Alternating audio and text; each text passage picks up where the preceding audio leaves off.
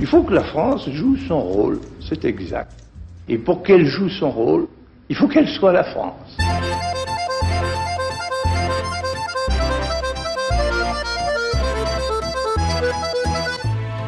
Raconter la France autrement, un podcast du temps présenté par Richard Verly, avec aujourd'hui notre invité François Garçon, auteur et essayiste, vice-président de la Chambre de commerce suisse en France. François Garçon, bonjour, vous êtes l'auteur d'un livre, France démocratie défaillante, il est temps de s'inspirer de la Suisse aux éditions de l'Artilleur. Nous avons eu l'occasion la semaine dernière de nous interroger ensemble sur cette comparaison sévère que vous faites de la France par rapport à la Suisse. Cette comparaison, elle est surtout nourrie, disons-le, d'une analyse économique. Vous pensez que la France est un pays en mauvais état économique. Ma question sera simple, est-ce que véritablement le pays peut encore s'en sortir? Alors, je vis en France, euh, je vis en France depuis 1974. Je pense que le pays doit pouvoir s'en sortir. Autrement, je pense que j'aurais depuis longtemps pris euh, mes valises et je me serais expatrié. Est-ce que la France peut s'en sortir? Elle peut s'en sortir, simplement, elle fait face à des difficultés énormes. Alors, je ne suis pas économiste et n'étant pas énarque, je ne me permettrai pas d'avoir un discours d'économiste puisque je préfère euh, énoncer d'entrer mon ignorance. On voit la boutade, les énarques qui parlent de tout en quelque sorte. L'énarque est capable de parler de tout en ignorant tout et je pense que c'est une des grandes qualités qui lui permet d'intégrer cette école. Alors, quand je vois quand même euh, le taux de chômage qui ne parvient pas à baisser, quand je vois qu'il y a près de 300 000 frontaliers qui vont en Suisse, dont environ 200 000 frontaliers français qui vont travailler en Suisse, quand je vois le niveau d'imposition, c'est-à-dire le, le niveau de taxes que euh, subissent les ménages et les entreprises en France, je me dis que quelque part, les choses vont mal. Je ne pense pas que si l'économie française avait la santé qu'elle revendique, qu'on ait l'ensemble de ces euh, verrues qui sont quand même à la fois socialement dramatiques et qui sont économiquement terriblement lourde pour les générations qui viennent. Je crois que aujourd'hui les intérêts de la dette, on n'arrête pas de dire qu'on ne paiera pas la dette. Peut-être, moi je ne suis pas spécialiste, je vois simplement que chaque année c'est un peu moins de 50 milliards d'euros qui sont injectés dans les intérêts euh, de cette dette contractée. Euh, ces 50 milliards d'euros sont à comparer au budget de la justice qui je crois est de 7 milliards d'euros, une justice qui est en, famine, hein, comme les magistrats ne cessent de le dire.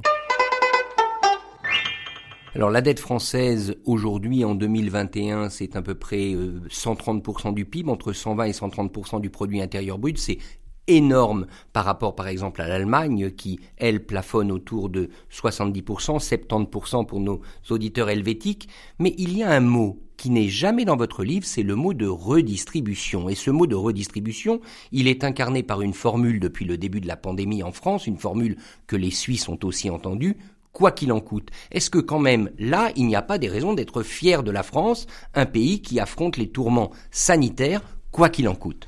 Oui, enfin, quoi qu'il en coûte, ça coûtera quand même quelque part beaucoup et euh, ça se retrouvera à la fois sur euh, les taxes, ça se retrouvera sur la TVA, ça se retrouvera sur les impôts.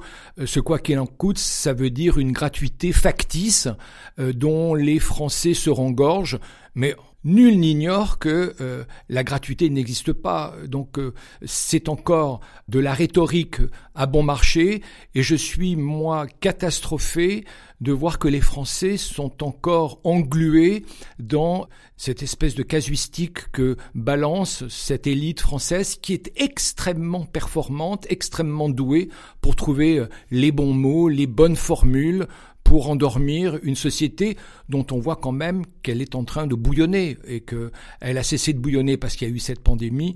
Mais je pense que la colère repartira dans les mois qui viennent lorsque le quoi qu'il en coûte euh, s'arrêtera, parce que je pense qu'il va s'arrêter.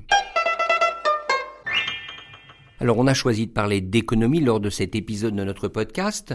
Vous disiez, François Garçon, que vous vivez en France depuis 1974-1974. Il y a eu quand même beaucoup de gouvernements de droite, de présidents de droite. Pourquoi diable ils n'ont pas infléchit l'économie dans un sens plus libéral, en tout cas vu de Suisse. C'est ce qu'on attend d'un président ou d'un gouvernement de droite. Alors je pense qu'on en a parlé dans un précédent podcast. Je pense que l'élite est monocolore, c'est-à-dire que cette élite sort euh, des deux mêmes écoles, qui sont l'école polytechnique et qui sont l'ENA, l'école nationale d'administration. C'est une élite qui est formée pour le jacobinisme, pour l'étatisme, pour le colbertisme, elle n'est pas capable de penser autrement. Donc euh, qu'elle soit de droite ou de gauche, elle pense exactement de la même manière et euh, il suffit de lire un certain nombre d'ouvrages qui ont été écrits par des énarques se lamentant sur la formation qu'ils ont reçue. Tous euh, critiquent le fait que on est en train de désengager l'État de l'économie française, ce qui est une vaste rigolade quand on voit l'emprise de cet État sur l'ensemble de la société française et sur l'ensemble de son économie. Donc euh, il n'y a pas, à mon avis, de frontière droite-gauche en France, c'est une rigolade. François Garçon, vous êtes vice-président de la Chambre de commerce suisse en France. À ce titre, j'imagine que vous rencontrez des entrepreneurs suisses installés dans l'Hexagone. Qu'est-ce qu'ils vous disent? Lorsqu'ils ont l'expérience de la Suisse, donc forcément ils ont cette expérience puisque la plupart du temps ce sont des filiales de groupes suisses, la première chose qui les frappe, c'est de voir à quel point leurs concurrents ont des politiques dans lesquelles les collaborateurs sont exclus du processus de décision. On est quand même partout en France dans un système qui est top-down, c'est-à-dire un système descendant, alors qu'en Suisse, les sociétés qui s'installent en Suisse, les filiales de sociétés suisses en France, essaient d'appliquer les règles de subsidiarité par lesquelles on confère un maximum de responsabilité au niveau les plus bas de l'entreprise, parce qu'on imagine, et parce qu'on a pu le vérifier, il y a de l'intelligence à la base, chose qui est absolument impensable dans le système mental dominant français. Vous iriez jusqu'à dire qu'en France, les salariés sont en colère parce qu'ils sont ignorés, voire méprisés? Ah, j'en suis persuadé. On en revient à la question de la gouvernance. Je pense que